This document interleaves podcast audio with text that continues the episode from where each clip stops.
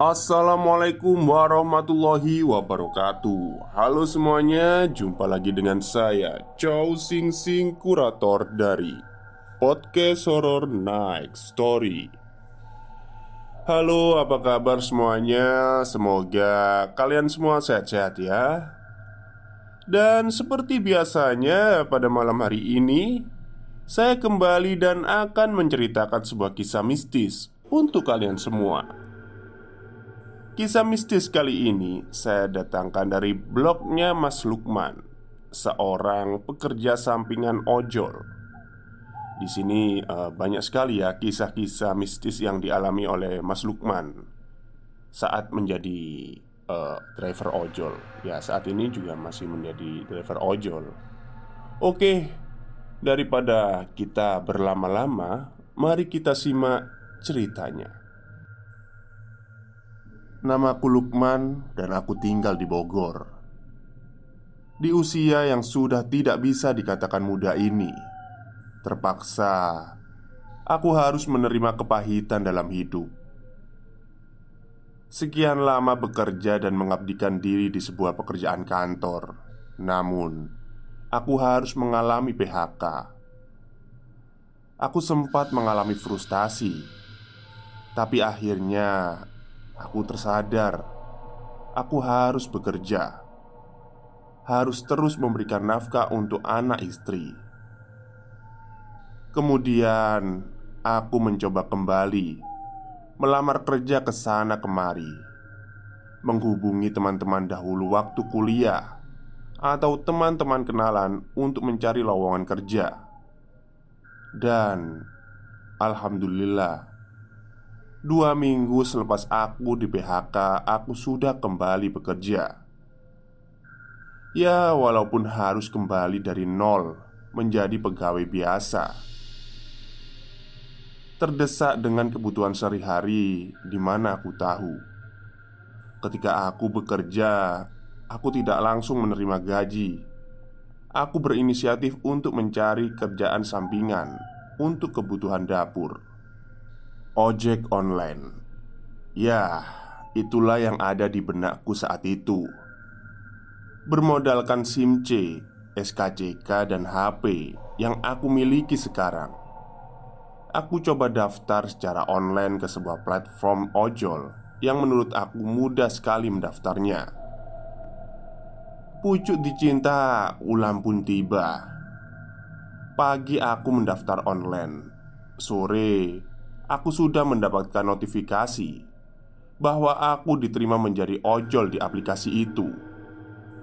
Dan mulailah aku dengan kerja sampinganku itu untuk memulai menjadi driver ojol. Seminggu, dua minggu kulewati hari dengan bekerja menjadi ojol. Kadang, selepas subuh, aku keluar Walau sekedar satu dua penumpang yang aku dapat. Kemudian aku kerja Atau bahkan sepulang kerja sekitar jam 4 sore sampai malam hari Aku kembali menjadi ojol. Semuanya berjalan lancar dan Alhamdulillah Walaupun tidak banyak. Tapi setiap hari pasti aku dapat tumpangan Dan itu bisa sedikitnya menutupi kebutuhan dapur istriku. Entah kenapa, hari ini terasa capek sekali. Tidak seperti biasanya sepulang aku kerja, aku putuskan untuk pulang saja ke rumah dan beristirahat. Pikirku, nanti sajalah selepas sholat Isya, baru aku ngebit karena aku ingin pulang dan sedikit melepas capekku. Istriku yang pada saat itu bertanya Tumben pulang dulu? Biasanya langsung nari. Aku yang pada saat itu benar-benar merasa capek Hanya menjawab Capek mah Pengen istirahat dulu. Lalu aku rebahkan badanku. Sekitar pukul 8 malam Setelah aku merasa badanku agak enakan Aku mulai bersiap-siap untuk ngebit Ku pakai jaketku dan semua atributnya. Dan tak lupa Aku klik nyalakan tombol di aplikasi. Motor baru aku nyalakan. Tiba-tiba bunyi di HP ku sebagai tanda notifikasi bahwa aku mendapatkan penumpang. Segera aku ambil HP ku dan terteralah bahwa aku mendapatkan orderan Untuk mengantarkan makanan dari seorang customer Bernama IS Dan di kolom chatnya Terdapat notifikasi Mas, tolong antarkan makanan ini untuk keluarga saya ya. Saya gantung di pagar rumah ya Karena saya mau berangkat. Alamat pengirimnya sudah sesuai titik kok. Karena pembayarannya cash Lalu aku pun membalas chatnya. Oh iya kak. Berarti bayarnya nanti di titik pengiriman ya.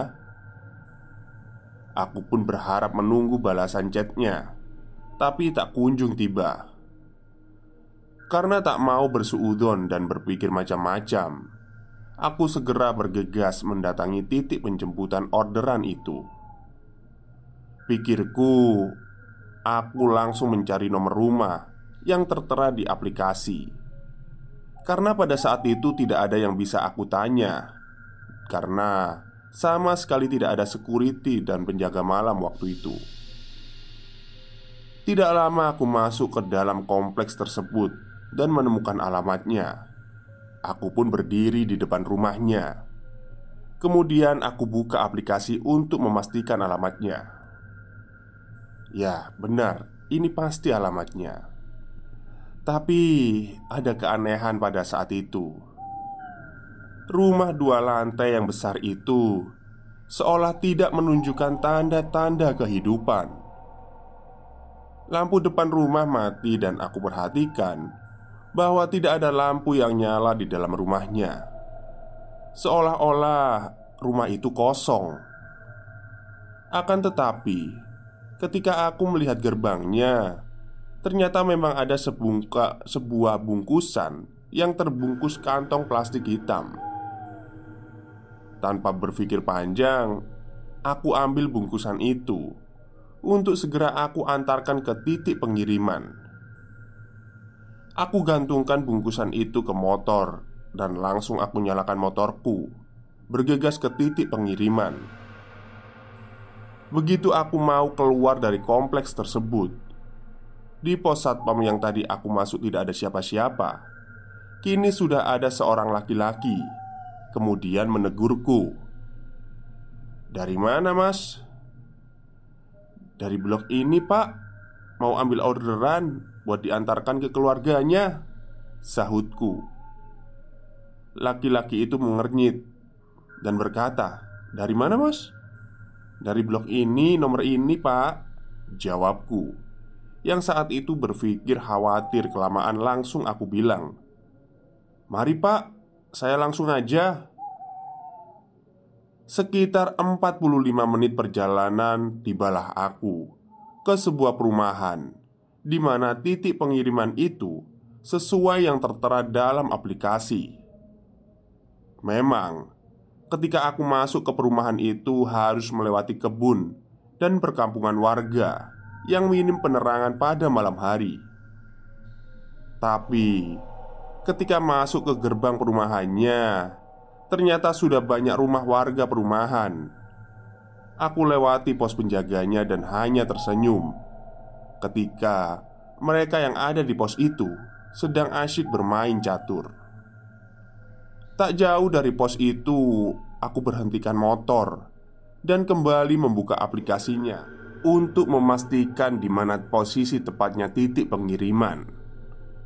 Bermodalkan GPS yang ada di aplikasi, aku diarahkan ke sebuah rumah yang gelap tanpa ada penerangan sedikit pun hampir sama dengan rumah titik penjemputan orderan.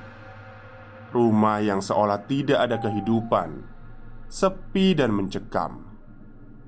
Di sinilah hal mistis yang aku alami ketika aku mematikan motorku dan berdiri di depan pagar rumah yang memang kosong itu. Aku memegang bungkusan orderan. dalam keadaan rumah yang gelap, tiba-tiba muncullah seorang perempuan yang berambut terurai dan baju putih, berdiri di pintu rumah dengan muka yang pucat pasi, tersenyum kecut padaku, dan benar dia menatapku sambil berkata lirih. Dia bilang, "Sini, Mas." Aku yang pada saat itu tidak bisa berkata apa-apa, hanya diam terpaku.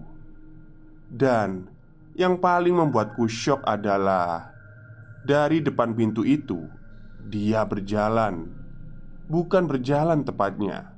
Dia melayang mendekatiku. Pas hampir dekat, kemudian aku tersadar. Tanpa berpikir panjang, Aku lemparkan bungkusan itu dan langsung berlari ke arah motorku dan menyalakan motorku. Saking paniknya, tiba-tiba aku tidak bisa menyalakan motorku. Aku ambil langkah seribu untuk mendorong motorku. Entah berapa jauh aku mendorong motorku. Kini sudah ada di depan pos satpam dari perumahan itu. Sambil terengah-engah, aku menghentikan dan beristirahat. Empat orang penjaga yang sedang asyik bermain catur itu kaget melihatku karena terlihat seperti ketakutan. Kemudian mereka menghampiriku.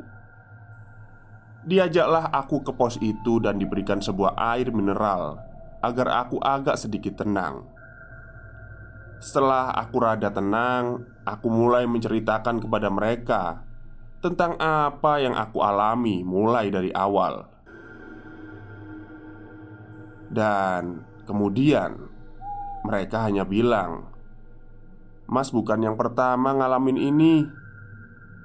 Kemudian mereka menceritakan apa saja yang sudah dialami oleh para ojol yang dapat pesanan dari rumah itu.